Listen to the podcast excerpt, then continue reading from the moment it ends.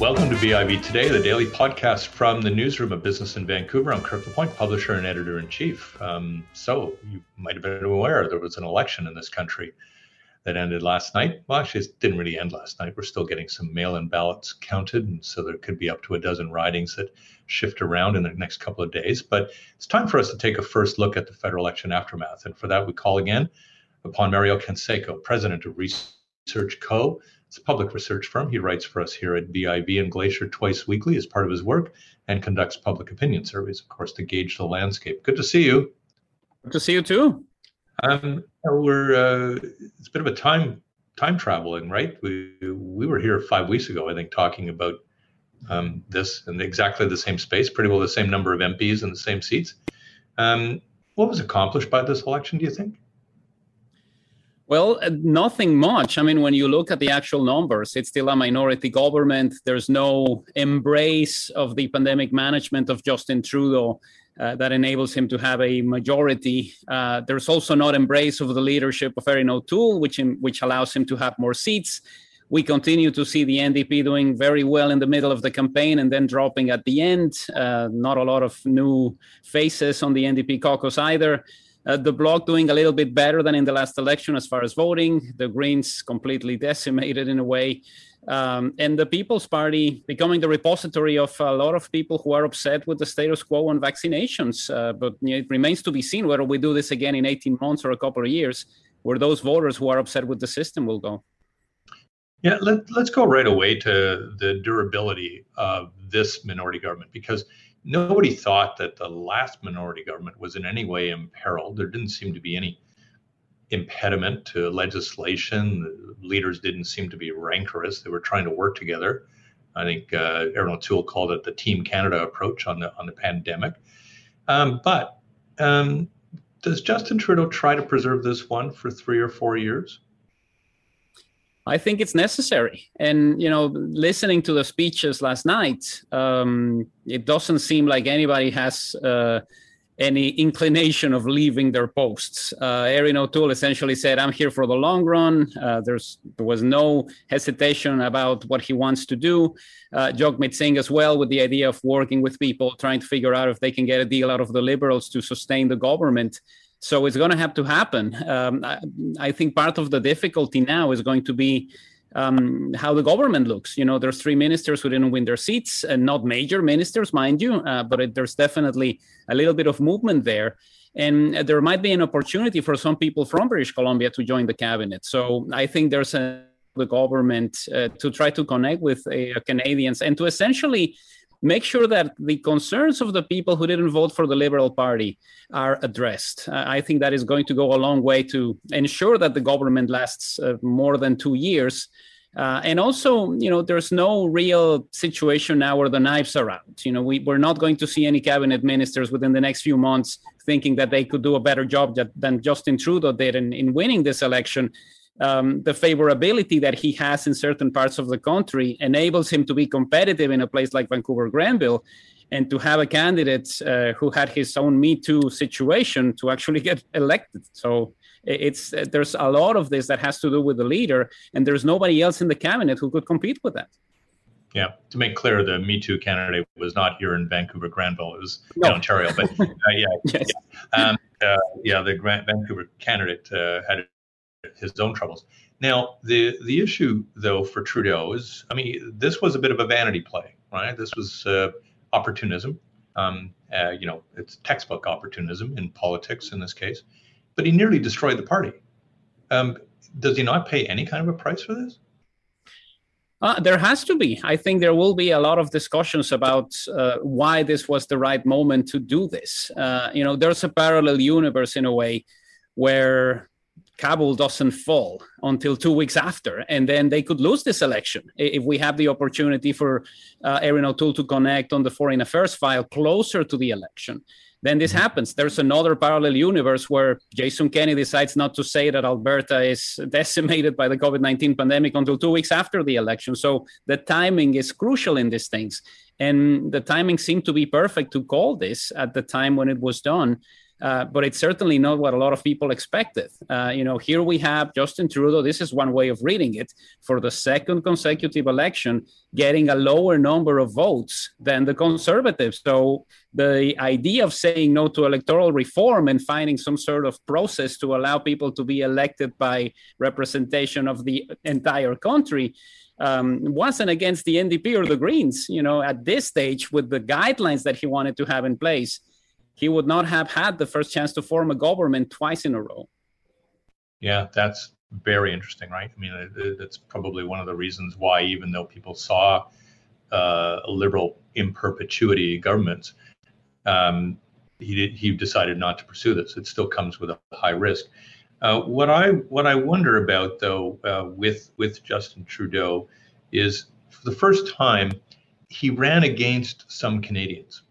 He actually he vilified people that were not getting vaccinated uh, in ways that builds um, builds a bit of a cohort that really now feels that the prime minister isn't caring about them, isn't understanding them.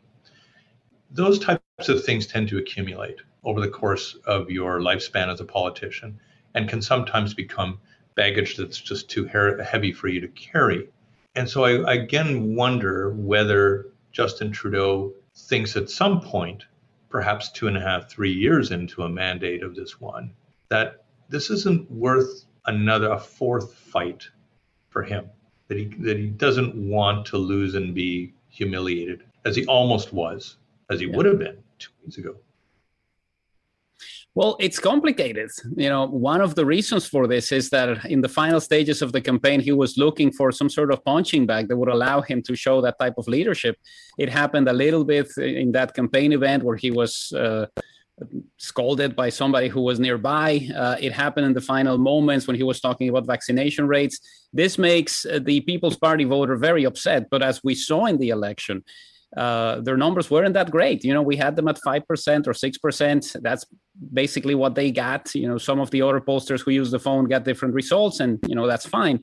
Uh, but ultimately, this is not a group that was actively commanding the election. And, you know, one of the issues here uh, is that you're essentially basing a lot of your allegations about how you're going to be running this uh, campaign or the future as a government by focusing on a group that is particularly tiny, but is still part of the unity that you need to show a couple of days after the election is said and done. So it's not going to be easy for him to try to reconnect with this group, uh, particularly because of the way he behaved in the final stages. I, I wonder uh, whether he has, though, a very large role to minister to Alberta and minister very quickly around that. It's necessary. Uh, you know, we, we went through the same process a couple of years ago. Uh, the notion of a divided nation where the conservatives were going to do very well in three provinces, a little bit better in another one, and not really climb the charts in Quebec or in Ontario. In a way, the map looks very similar to what we had the last time. And I think there's definitely a need to try to have that olive branch. What better opportunity than what we see happening in Alberta at this stage, where the premier is nowhere to be seen, where people are starting to be really upset and where his pandemic management is endorsed by just over one in five people. I mean, these are numbers that do not belong in a country like Canada, but this is what we have in Alberta. And it certainly presents an opportunity for the federal government to say, we're going to save you, and we're going to do this in the spirit of national unity, not in the sense of here we are extending the hand to Jason Kenney, who definitely mismanaged this eh, in a way that is unfathomable. So, again, if we look back about two weeks ago, Mario, we would say that Erin O'Toole was perhaps about to become the prime minister of the country.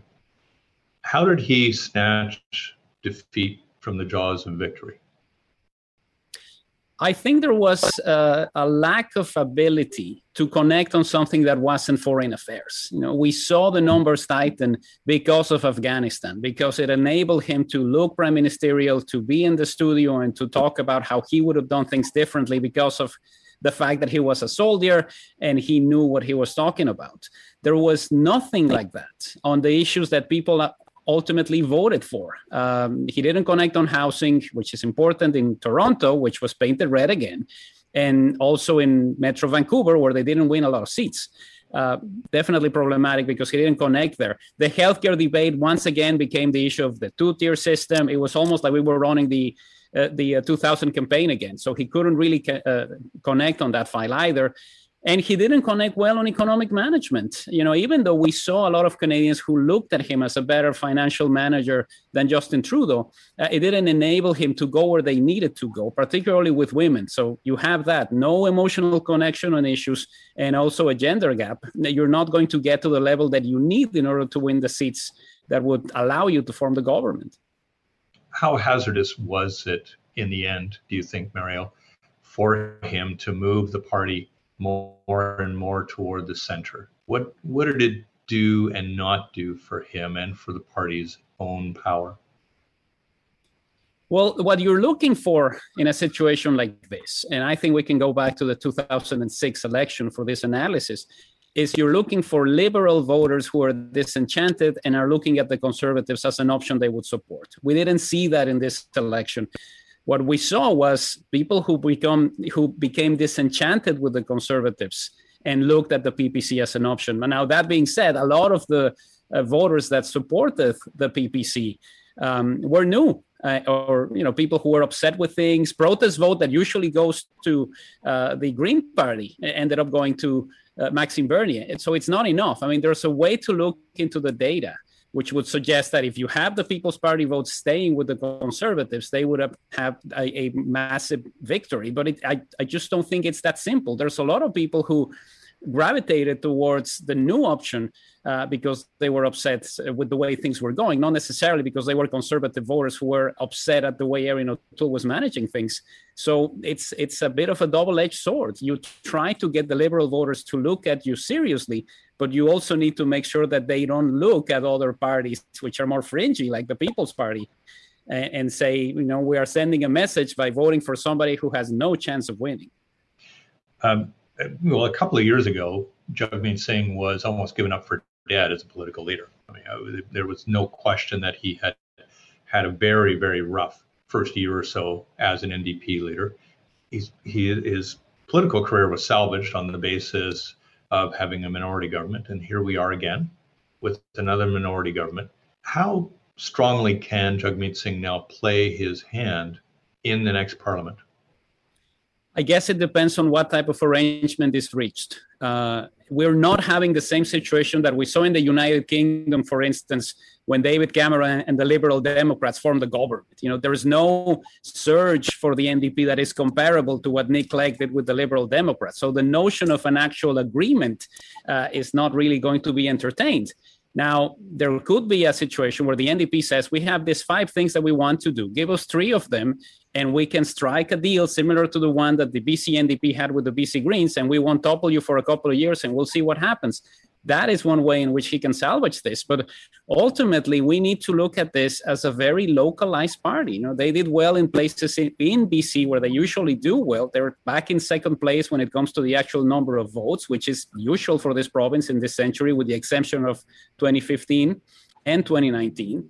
Uh, but you know, you're not getting anywhere in Ontario. You only got one seat in Quebec and less than 10% of the vote this is not a national party and this is something that needs to be considered what is happening with the leadership of the party that is making the numbers stagnant in most areas of canada uh, logically speaking back in 2015 you would have said that perhaps one of the alliances that might emerge out of all of this would be the ndp with the greens whoa what a difference a few years makes in the green party why did it just not find a way to galvanize support around the core issues, particularly the environmental ones? The Greens are known worldwide for. Well, this is a party that is respected amongst the Green parties for the way in which it communicates, for the way in which it does things. You know, it's definitely different from Green parties in other parts of the world. Uh, there's a couple of issues that happened even before the election. Of course, we had all of the wrangling about leadership.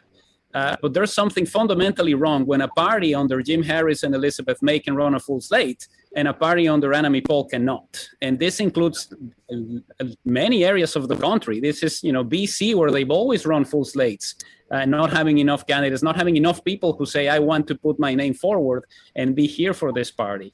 Uh, who ends up winning the seats for the Green Party? They get the seat in Kitchener where the Liberal candidate has had to be asked to step aside. They win Elizabeth seat, where she's very well known. Nanaimo Ladysmith is still a bit of a toss up, um, but it's definitely not the type of situation that they were expecting. And, and it certainly leads to questions about the uh, validity of the party as a force. You know, they used to be taken more seriously because they ran full slates and they were always participating in in in, in those debates and, and, and in those discussions related to the future. But uh, this is ironic. You know, they've been outflanked on the environmental file by the liberals, helped in British Columbia, of course, by the endorsement of former BC Green Party leader Andrew Weaver. Uh, yeah. So they've lost their bread and butter issue, and this is definitely problematic. Yeah, I mean, it, it, 10 years ago, 15 years ago, they were the only ones really offering any kind of a path around uh, tackling climate change. Now there appear to be two, three serious types of paths that Canadians have a selection uh, from. So, again, have they lost their raison d'etre? I think so in a way, you know, partly because we have the experience, and I think this is something that people who elected Green Party members can relate to. You know, send more people like us, and we'll make sure that things work. Send more people like us, and we'll keep the government into account. And it really hasn't materialized that way. I think there's a sense of dejection if you keep voting for the Green Party and nothing happens, and you start looking at other options more seriously. Um, this is definitely troubling. You know, there's areas of the world where you have to establish this type of coalition because of the way the system works. Proportional representation would certainly help the Greens, uh, but it's not the system that we have. And this makes it uh, very dejecting for somebody who decides to vote on environmental matters and consistently sees uh, every four years or every two years how their candidates finish a distant fourth or fifth.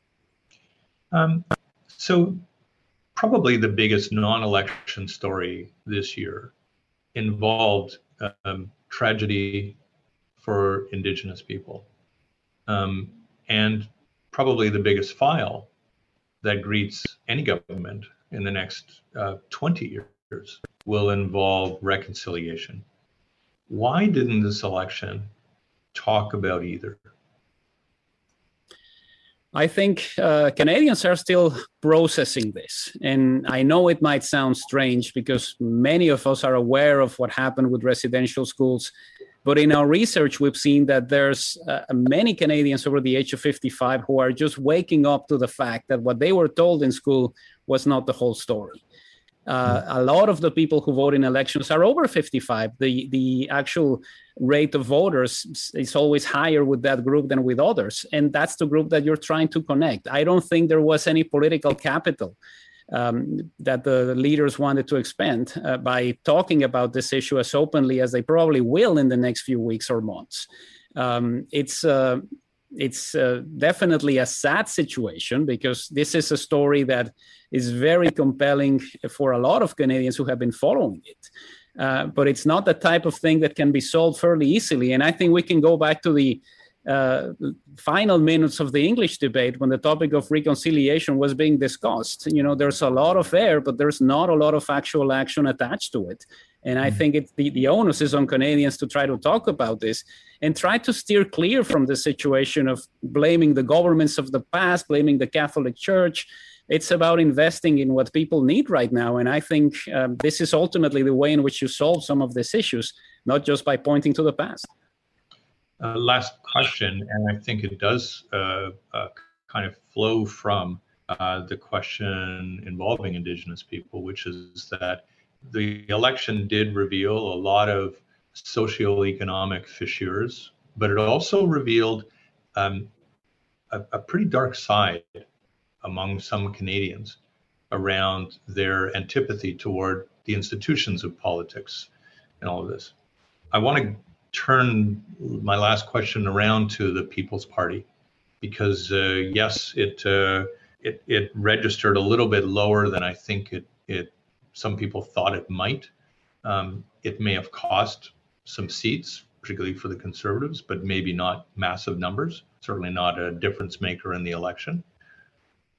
But here we are today, and there are its supporters out there, and possibly more who didn't even think it was worth voting, that voting is just a waste of their time. What does any politician, what does any prime minister do now about the revelation that was much more stark in this campaign than ever before of, of people that have this sort of bile within them? Well, it certainly speaks to the level of anger that the pandemic has caused. I think uh, all of us have experienced it in different ways. Uh, the type of feedback that we get from people who read our columns, for instance, uh, there's definitely a sense of dismay from many Canadians uh, who probably do not understand how the system operates in many ways. And this is ultimately the type of voter that is attracted to fringe parties. You know, you don't know what this means, you don't know what this is. You're going to go out there and vote and be disappointed at the end because you were expecting a win. Um, that is definitely problematic. Now, one of the reasons why we look at this differently is the expectation was, at least for some people, that they were going to get to 9 or 10% of the vote. But this is a party that started at 1 and ended at 5. This means that 1 out of every 20 voters is actively supporting a party that did the things that the People's Party did, that said the things that the People Party said. And it's uh, comparable, and I think it's definitely something that is worth mentioning to the type of parties that do well in places like Sweden or in places like Germany. They also get that one in 20 who say no to everything and no to all of the things that most people around us care about. So those elements have always been there. The thing is, now they found a home. Uh, some of the time they voted conservative, some of the time they voted green. Now they have a home. And the real key here is will they find a way to sustain this momentum once the, they no longer have the pandemic, uh, to put it in Nixonian terms, to kick around. Yeah. Uh, the, the roster of grievances, the menu of grievances uh, from which you uh, could select if you wished to, uh, to be within the People's Party of Canada was rather vast. What I wonder about is is there anything there, anything there for a governing party to pick from them? And to usurp so that you thwart growth? Well, part of the anger is related to economic concerns. I think that is definitely one of the reasons that is pushing people to go out there and protest. Uh, if you had a job to go to, if you had a store to open, if you had a situation that you needed to go to and to be at, you probably wouldn't be screaming at healthcare workers outside the hospital. If you focus on solving some of the financial concerns of this group, their fringy views on how the world should be run will probably disappear. Hmm. Well, we'll leave it at that um, because I think that is going to be one of the challenges for Justin Trudeau is how does he find a way to deal with what is a fringe group right now that could very quickly become something that isn't a fringe that is actually a, ser- a serious entity if, if, left unchecked. Always good talking to you, Mario. Um, get some rest. I know you know it's pretty intense time for you with the campaigns, but uh, we'll talk again. Thank you, uh, Kirk. My my pleasure. Mario Canseco is president of Research Co. Uh, it's a public opinion research firm based here in Vancouver. He writes for us at BIV and Glacier a couple times a week. Read his columns in our paper and online. I'm Kirk LaPointe, publisher and editor in chief of Business in Vancouver. Thanks for watching.